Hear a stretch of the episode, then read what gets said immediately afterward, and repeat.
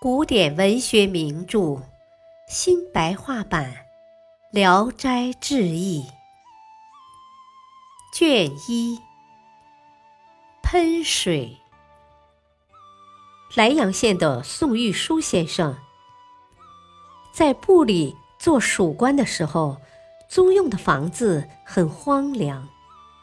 有一天晚上，两个使女奉陪太夫人睡在大厅上，听见院子里有噗噗的声音，好像裁缝师傅正在用水喷衣服。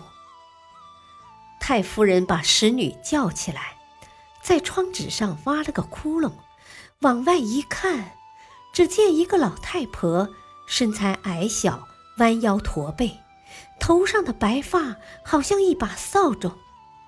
带着一个发髻，约有两尺来长，在院子里绕圈子，伸着脖子，踮着脚，急慌慌地迈着鹤步，一边走着一边喷水。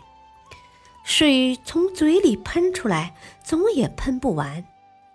使女很惊讶，回身告诉了太夫人。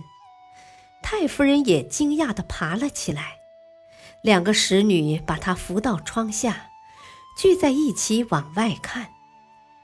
那个老太婆忽然逼近窗前，径直喷进窗棂，窗纸破裂了，三个人全部跌倒。家人却谁也不知道。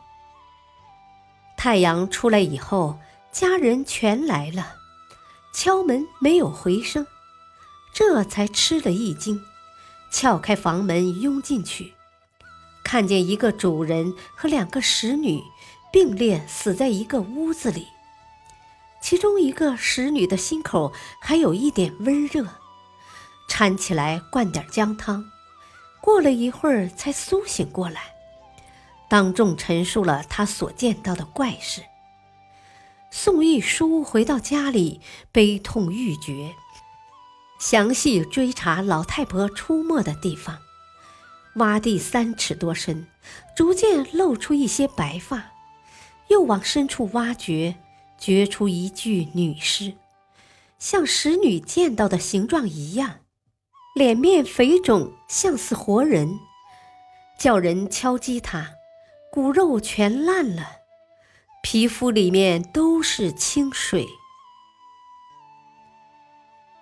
感谢收听，下期播讲同人语。敬请收听，再会。